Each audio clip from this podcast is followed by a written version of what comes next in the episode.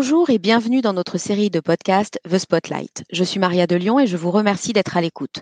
Je suis avec Vincent Chéniaud, directeur de la recherche chez General Insurance Asset Management. Bienvenue Vincent. Bonjour à tous. Vincent, les marchés globaux se sont bien remis du stress induit par la SVB et le Crédit Suisse. Cette crise est-elle terminée? Les, les, turbulences bancaires de la mi-mars ont rappelé qu'un resserrement monétaire rapide et synchronisé tente à provoquer des accidents. Les banques centrales et les gouvernements ont certes agi rapidement pour arrêter la contagion, ce qui a rassuré les investisseurs. Les actifs risqués ont également bénéficié d'une révision à la baisse des anticipations de taux directeurs. Par exemple, le taux des Fed Funds implicites à fin 2024 se négocie désormais à 125 points de base, en dessous du plus haut de début mars. Pourtant, les problèmes liés aux pertes non réalisées en 2022 à la fuite des dépôts bancaires aux États-Unis et à un resserrement généralisé des conditions de crédit couvrent toujours. Et les banques centrales doivent encore mener la bataille de l'inflation au risque de rendre l'atterrissage économique plus violent. Parlons de l'économie, de la croissance et de l'inflation. Les dernières données sont-elles encourageantes? Pas vraiment. Bien sûr, l'économie globale, depuis le début de l'année, a été résiliente et plus solide que prévu. La réouverture chinoise, le rattrapage des dépenses dans les services et le recul des prix de l'énergie depuis l'été dernier ont tous aidé. Mais le resserrement massif des politiques monétaires au cours de l'année écoulée commence à se faire sentir et les indices de surprise économique se retournent enfin. Pendant ce temps, l'inflation reste beaucoup trop élevée. Aux États-Unis, le déflateur des dépenses de consommation a cru à un rythme annualisé de 4,9% au premier trimestre, ce qui est certes inférieur au pic de 2021-2022, mais un point au-dessus de T4. Dans la zone euro, le momentum de l'inflation a dépassé son pic, mais à 5,7% en glissement annuel, l'inflation sous-jacente est à un niveau record.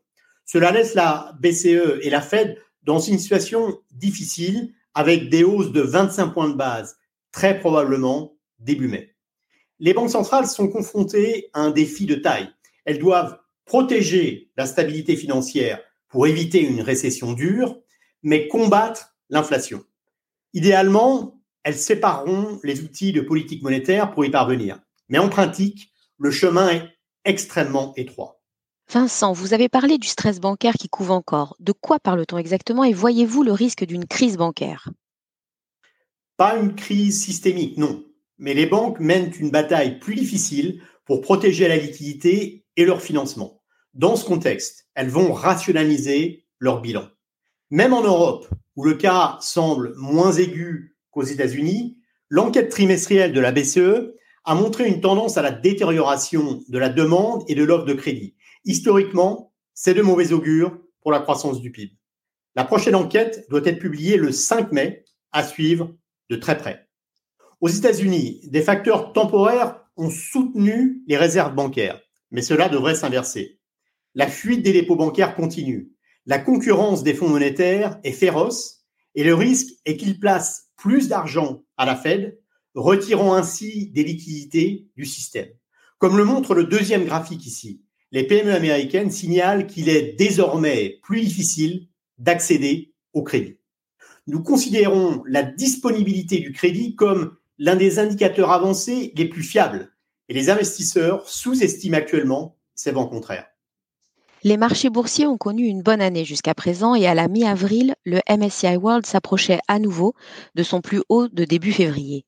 Jusqu'ici, tout va bien?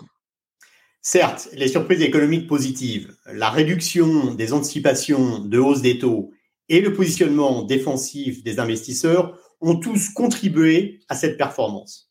Permettez-moi également de souligner le soutien émanant des injections de liquidités de la Fed en mars, ce qui a stimulé la liquidité globale. Mais c'est fini pour l'instant.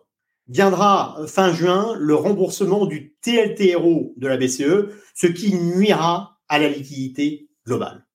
Notez que le rebond des actions depuis la mi-mars a été inhabituel. Les actions cycliques, qui ont en général un bêta plus élevé, étant à la traîne des actions défensives. Cela traduit des préoccupations économiques latentes. De même, malgré la compression initiale, les spreads high yield américains et européens sont désormais aussi larges qu'ils ne l'étaient au début de l'année. La hausse des défauts est lente, mais nous voyons des signes de faillite de PME se développer. Les indices de distress sur les obligations corporate se détériorent également. Le secteur immobilier reste sous pression. Ainsi, sous la surface d'une solide performance des actions depuis le début de l'année, nous voyons certaines allocations défensives récompensées. Pour conclure, quelles sont vos recommandations d'investissement? La détérioration des indices de surprise économique et des banques centrales plutôt dures à court terme nous laisse sur la défensive. Nous maintenons une position prudente sur les actifs risqués tels que les actions et le high yield. Les niveaux actuels de CDS et de volatilité action rendent l'achat de protection plus attrayant. Nous gardons une surpondération sur les govies avec une préférence pour les bunts à échéance moyenne et les périphériques à échéance plus courte. Les treasuries restent un bon refuge. Nous restons également surpondérés sur le crédit investment grade euro avec une préférence pour les non financières par rapport aux financières et une préférence pour le risque de subordination par rapport au risque de crédit. Nous prévoyons une décompression supplémentaire des spreads high yield contre investment grade, y compris dans l'espace souverain émergent. Nous gardons un biais baissier sur le dollar américain malgré son caractère anticyclique.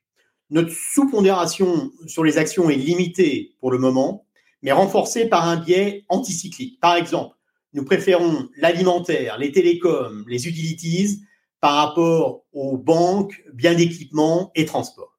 Merci pour votre attention. Merci Vincent pour ces analyses et merci à tous pour votre écoute. À très bientôt.